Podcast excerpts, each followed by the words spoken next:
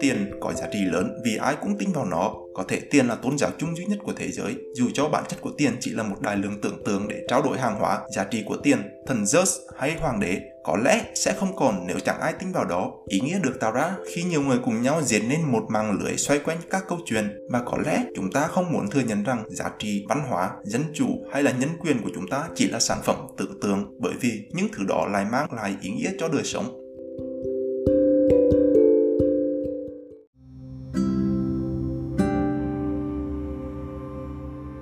Xin chào tất cả mọi người, chào mừng các bạn trở lại podcast Đọc sách với Nguyễn Việt Linh.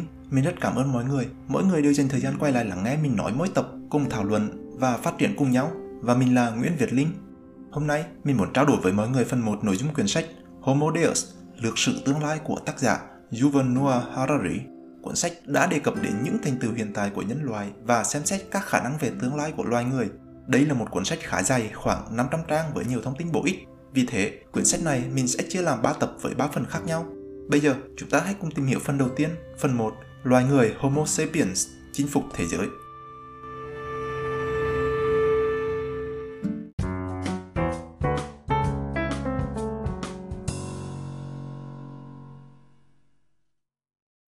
Phần 1. Những vấn đề mới cần giải quyết của loài người Trong vài tập niên gần đây, loài người chúng ta có vẻ đã có được những thành tựu khi kiểm soát được nạn đói, bệnh dịch và chiến tranh. Vào thế kỷ 17, 15% dân số Pháp và 1 phần 3 dân số Phần Lan bị chết đói, thì hiện tại, nhiều người hiện nay chết vì ăn quá nhiều hơn là ăn quá ít. Nhiều người chết vì tuổi già hơn là vì các bệnh truyền nhiễm, và nhiều người tự tử do trầm cảm hơn là bị giết bởi chiến tranh hay là tội phạm. Nếu còn có nạn đói thì có lẽ là do mục đích chính trị mà thôi. Dù cho anh có bị mất việc thì các gói bảo hiểm cơ quan chính phủ và các tổ chức phi chính phủ sẽ cấp cho anh đủ lượng calo để tồn tại. Thực tế thì ngày nay ăn quá nhiều đã trở thành một vấn nạn lớn hơn nhiều so với nạn đói. Ít nhất năm 2010, nạn đói và suy dinh dưỡng cướp đi sinh mạng của một triệu người, trong khi béo phì khiến 3 triệu người chết. Sau nạn đói, kẻ thù lớn tiếp theo của chúng ta là dịch bệnh. Tại thế kỷ 14, xảy ra đại dịch cái chết đen ở lục địa Á Âu có nguyên nhân từ bệnh dịch hạch khiến khoảng 75 cho đến 200 triệu người thiệt mạng, tương đương với khoảng 20% dân số thế giới. Vào thế kỷ tiếp theo, sau khi Colombo khám phá ra châu Mỹ, những nhà thám hiểm Tây Ban Nha đã mang bệnh đầu mùa, cúm, sởi cập biển vùng Trung Mỹ và Caribe, khiến cho dân số của Mexico từ 22 triệu người xuống còn có 2 triệu người. Thế còn hiện tại thì sao? Cách đây 40 năm, tổ chức WHO tuyên bố nhân loại đã chiến thắng bệnh đầu mùa với một chiến dịch tiêm chủng đầu mùa toàn cầu. Ngay cả với thảm kịch HIV AIDS từ đầu thập niên 1980, nếu ai bị mắc bệnh thì coi như là một án tử hình. Thì với công nghệ hiện nay, các loại thuốc mới đã biến HIV-AIDS từ một án tử thành một dạng bệnh mãn tính. Chỉ có điều là người bị HIV cần phải uống thuốc suốt đời. Dường như chúng ta đang khá tự tin trong cuộc chạy đua vũ trang giữa y tế và virus. Một tin tốt nữa là các cuộc chiến tranh cũng đang biến mất. Công nghệ vũ khí hạt nhân đã buộc các nước phải tìm giải pháp hòa bình, giải quyết xung đột. Nếu không thì sẽ là một hành vi tự sát tập thể điên rồ nền kinh tế toàn cầu chuyển sang nền kinh tế tri thức, tài nguyên từ dầu mỏ, vàng, đất đai chuyển sang tài nguyên tri thức. Ngày trước, hòa bình là sự vắng mặt tạm thời của chiến tranh thì ngày nay, hòa bình là sự phi lý của chiến tranh. Các tập đoàn tự tính đầu tư ra nước ngoài hơn bởi vì họ tin rằng chiến tranh là điều không tưởng, ít nhất là trong tương lai gần. Nói cách khác, chúng ta đang sống trong một thế giới đầy những quả bom, quả tên lửa không được thả và trong một thế giới mà chiến tranh mạng có lẽ là loài chiến tranh duy nhất. Vậy, điều gì sẽ thay thế những vấn đề trên trong danh sách ưu tiên giải quyết của loài người? Mối nguy sẽ đến từ chính sự phát triển của loài người. Các chính phủ, công ty sẽ luôn luôn lựa chọn tăng trưởng kinh tế. Thành công thì sẽ đẻ ra tham vọng. Bước kế tiếp của sự tiến hóa có thể là sự bất tử, tuổi trẻ vĩnh hằng, hạnh phúc và quyền năng thần thánh. Nâng cấp giống người tinh khôn Homo sapiens thành người thần thánh Homo deus. Tất nhiên, đi cùng với đó sẽ là sự mất ổn định của sinh thái, khi chúng ta đặt ra quyền mưu cầu hạnh phúc, chúng ta tự cho rằng loài người có một quyền tự nhiên là phải được hạnh phúc. Về mặt tâm lý, hạnh phúc phụ thuộc vào mong ước hơn là điều kiện sống khách quan. Ai cũng cảm thấy hài lòng khi thực tế đúng với mong đợi của mình. Tuy nhiên, khi điều kiện sống tốt hơn thì kỳ vọng lại nhiều hơn. Và nếu không thay đổi được điều này, thì những thành tựu trong tương lai của chúng ta vẫn sẽ không làm chúng ta hạnh phúc về tâm lý. Còn về mặt sinh học, có lẽ chúng ta hạnh phúc khi có cảm giác dễ chịu và rũ bỏ được sự khó chịu cơ thể có lẽ không hề phản ứng với sự kiện bên ngoài mà chỉ phản ứng với những cảm giác trong cơ thể. Ví dụ, bạn có thể được thăng chức mà chẳng cảm nhận được cảm giác dễ chịu nào thì bạn sẽ không thấy hạnh phúc. Và kể cả bạn có cảm giác dễ chịu này nhưng cảm giác đó cũng sẽ sớm biến mất. Điều đó có thể dẫn đến một cuộc đua đi tìm hạnh phúc sinh hóa, điều khiển sinh hóa con người trong một vòng lặp theo đuổi những cảm giác nhất thời và cũng sớm tan biến. Vậy, những điều gì sẽ thay đổi nếu loài người muốn chinh phục những thử thách đã kể trên? Đầu tiên, chúng ta sẽ sống lâu hơn so với mong đợi. Chính phủ sẽ không có đủ tiền để trả lương hưu và chăm sóc y tế.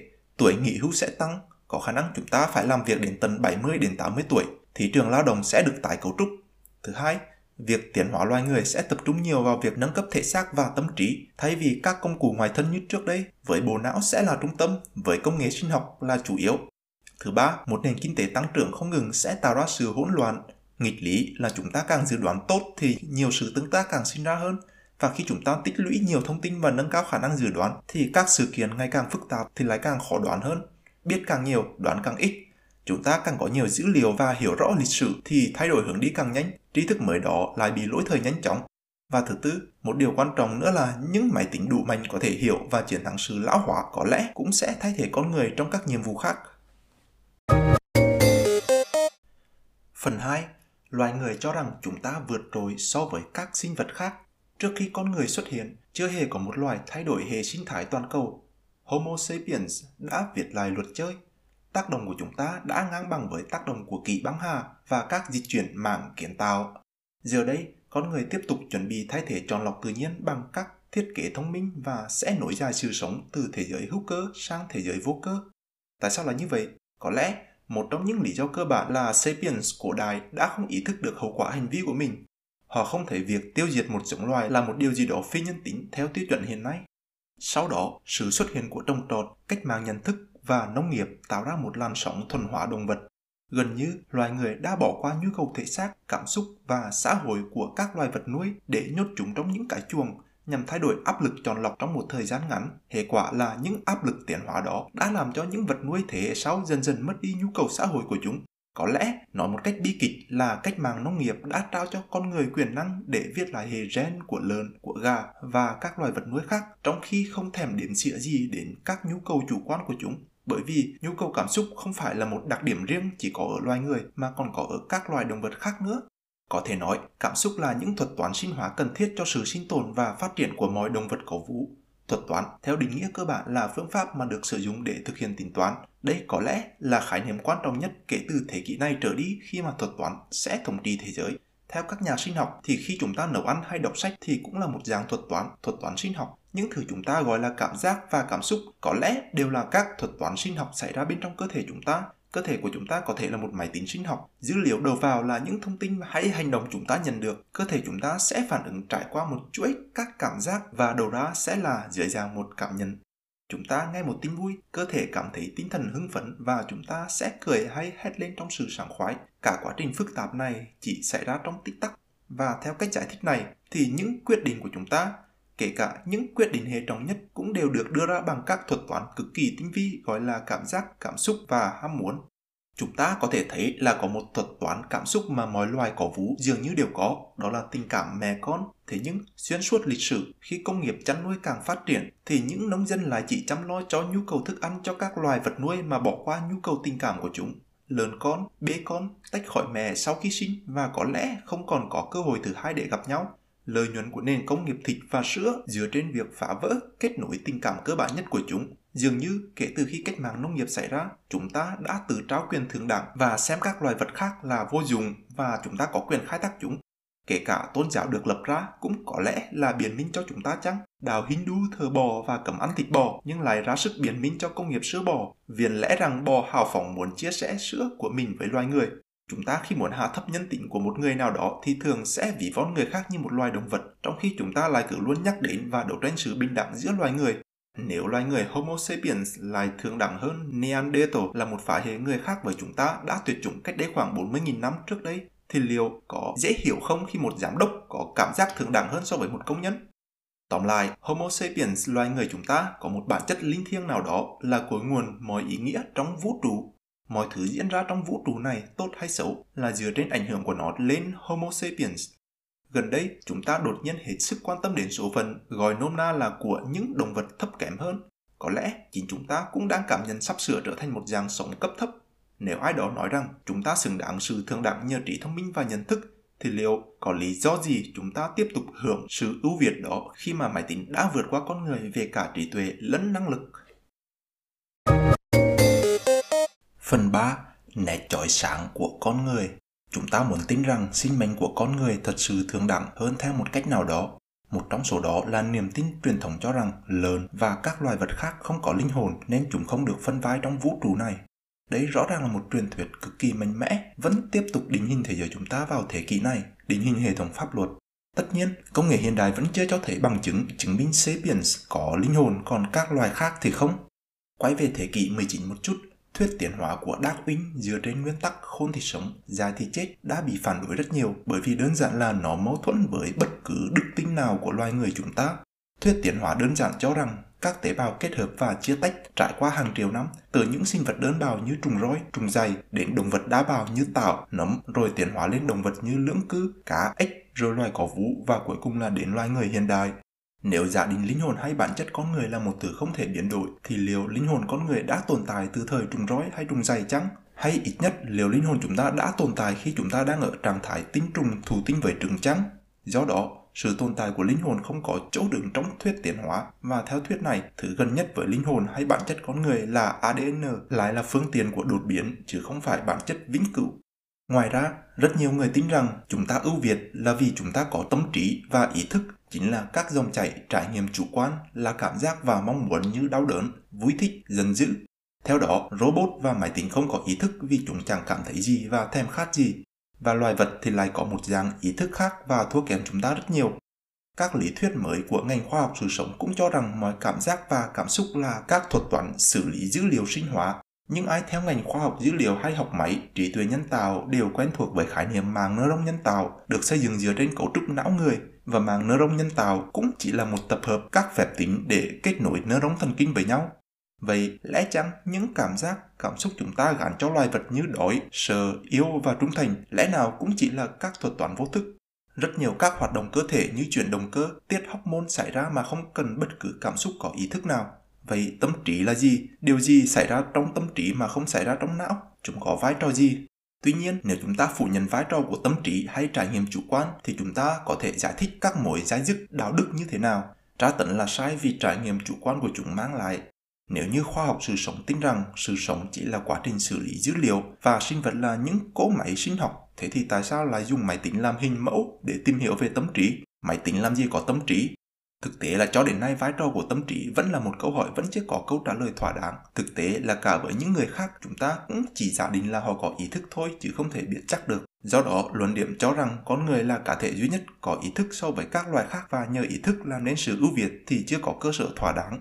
Xét cho cùng thì chúng ta lại tự đánh giá thấp nhận thức của loài vật mà bỏ qua những khả năng độc đáo của chúng. Một số loài có thể không có ngôn ngữ, diễn đạt phức tạp như loài người, nhưng bù lại chúng lại là thiên tài từ khả năng nhận biết cảm xúc và ý nghĩ từ ngôn ngữ cơ thể. Như vậy, nếu không phải là ý thức thì Homo sapiens, loài người chúng ta chắc phải có khả năng độc đáo nào đó để thống trị thế giới. Yếu tố đó chính là khả năng kết nối nhiều người với nhau. Chúng ta là loài duy nhất trên thế giới có khả năng hợp tác linh hoạt với số lượng đông đảo và rất linh hoạt với người xa lạ. Kiến và ong cũng hợp tác rất lớn nhưng tại sao lại thua chúng ta? Bởi vì sự hợp tác của chúng thiếu sự linh hoạt. Như thế nào? Nếu một tổ kiến đối mặt với nguy cơ, thì chúng không thể đào thải kiến chúa để xây dựng một chế độ mới được.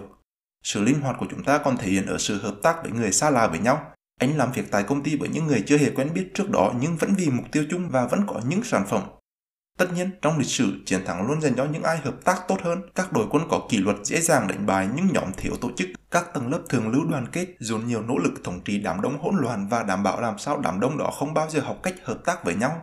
Vì thế, nếu bạn muốn tạo ra một cuộc cách mạng, đừng hỏi bao nhiêu người sẽ ủng hộ tôi, mà hãy hỏi là bao nhiêu người ủng hộ tôi có thể hợp tác hiệu quả. Đầu thế kỷ thứ 20, tại Rumani, Ceausescu và đồng sự của ông đã thống trị đất nước trong vòng 4 thập kỷ vì họ đảm bảo ba điều kiện. một Họ đặt những người trung thành kiểm soát mọi mạng lưới hợp tác như quân đội, công đoàn. 2. Ngăn chặn sự thành lập của bất cứ tổ chức cạnh tranh nào. 3. Dựa vào sự hỗ trợ với những người anh em Liên Xô và Đông Âu. Năm 1989, Ceausescu mất quyền lực chỉ vì cả ba điều kiện trên không được đảm bảo. Tuy nhiên, nó cũng không được chuyển giao cho nhân dân, cho những người nhiệt tình đông đảo nhưng lại không biết cách từ tổ chức Tiếc thay, quyền lực lại do các bè phái cũ của Ceausescu, những nhóm nhỏ thường lưu biết cách tổ chức tốt hơn nằm lấy dưới danh nghĩa cứu quốc. Nhìn chung thì dẫn đầu một triệu người xuống đường biểu tình là một chuyện, nhưng hiểu được cuồng máy chính trị, vận hành đất nước hiệu quả lại là một chuyện khác. Đám đông có thể hạ bệ được Ceausescu nhưng không thể lấp đầy khoảng trống lãnh đạo đất nước. Bài học ư, năm 1644, Sấm Vương Lý Tử Thành lật đổ nhà Minh và chiếm đóng Bắc Kinh chỉ hơn được một tháng và làm hoàng đế chưa đầy một buổi thì bị quân Mãn Thanh tấn công. Hệ quả sau đó là gần 300 năm dân tộc Hán bị tộc người ngoài lai Mãn Thanh cai trị. Vậy tại sao Sapiens có thể hợp tác với quy mô lớn? Chính là dựa trên niềm tin vào những trật tự tưởng tượng, miễn là chúng ta tin vào cùng một bộ luật, một câu chuyện hư cấu nào đó đặt ra. Mỗi cuộc bầu cử Mỹ luôn kéo theo hơn hàng chục triệu người bỏ phiếu đồng ý luật lệ trong cùng một ngày và ai cũng phải tôn trọng kết quả, dù cho những luật lệ đó chỉ là sản phẩm tưởng tượng được tạo ra bởi những người khác chứ không phải thần thánh nào. Tiền có giá trị lớn vì ai cũng tin vào nó. Có thể tiền là tôn giáo chung duy nhất của thế giới, dù cho bản chất của tiền chỉ là một đài lượng tưởng tượng để trao đổi hàng hóa. Giá trị của tiền, thần Zeus hay hoàng đế có lẽ sẽ không còn nếu chẳng ai tin vào đó.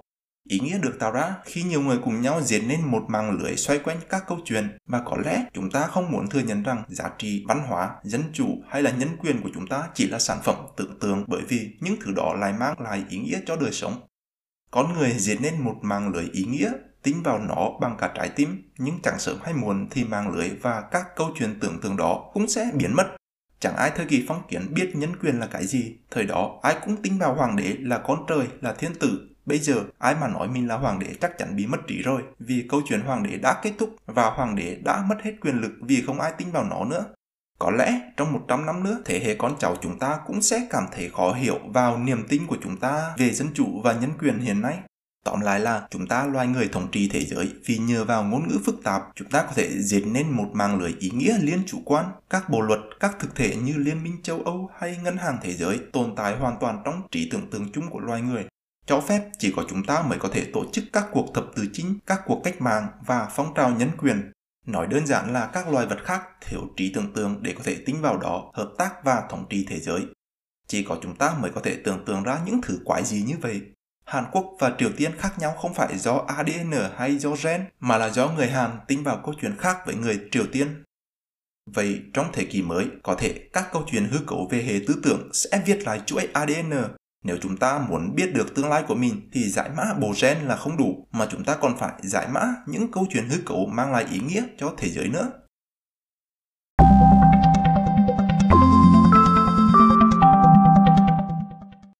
Cảm ơn các bạn vẫn tiếp tục lắng nghe. Như vậy qua phần 1 này, chúng ta có thể thấy được hai ý chính. Thứ nhất là nhân loại thay đổi từng ngày và loài người chúng ta thì ngày càng có kỳ vọng cao như bất tử hay là hạnh phúc vĩnh viễn. Và chúng ta thống trị thế giới là nhờ vào sự hợp tác linh hoạt với số lượng lớn, nhờ niềm tin vào những câu chuyện tưởng tượng. Hy vọng các bạn sẽ hứng thú và tiếp tục đón chờ phần 2 và phần 3 của quyển này ở những tập tiếp theo. Mình rất mong chờ phản hồi của các bạn về tập này và podcast này. Nếu bạn yêu thích, hãy subscribe, rate và review các bạn còn có thể gửi inbox cho mình, trao đổi hay giới thiệu những quyển sách hay cho mình thông qua email đọc sách với nvlink.gmail.com Viết liền không dấu để mình có thể đọc và lại chia sẻ với mọi người. Hãy cùng học hỏi và phát triển qua mỗi tập và hãy là những kẻ xuất chúng.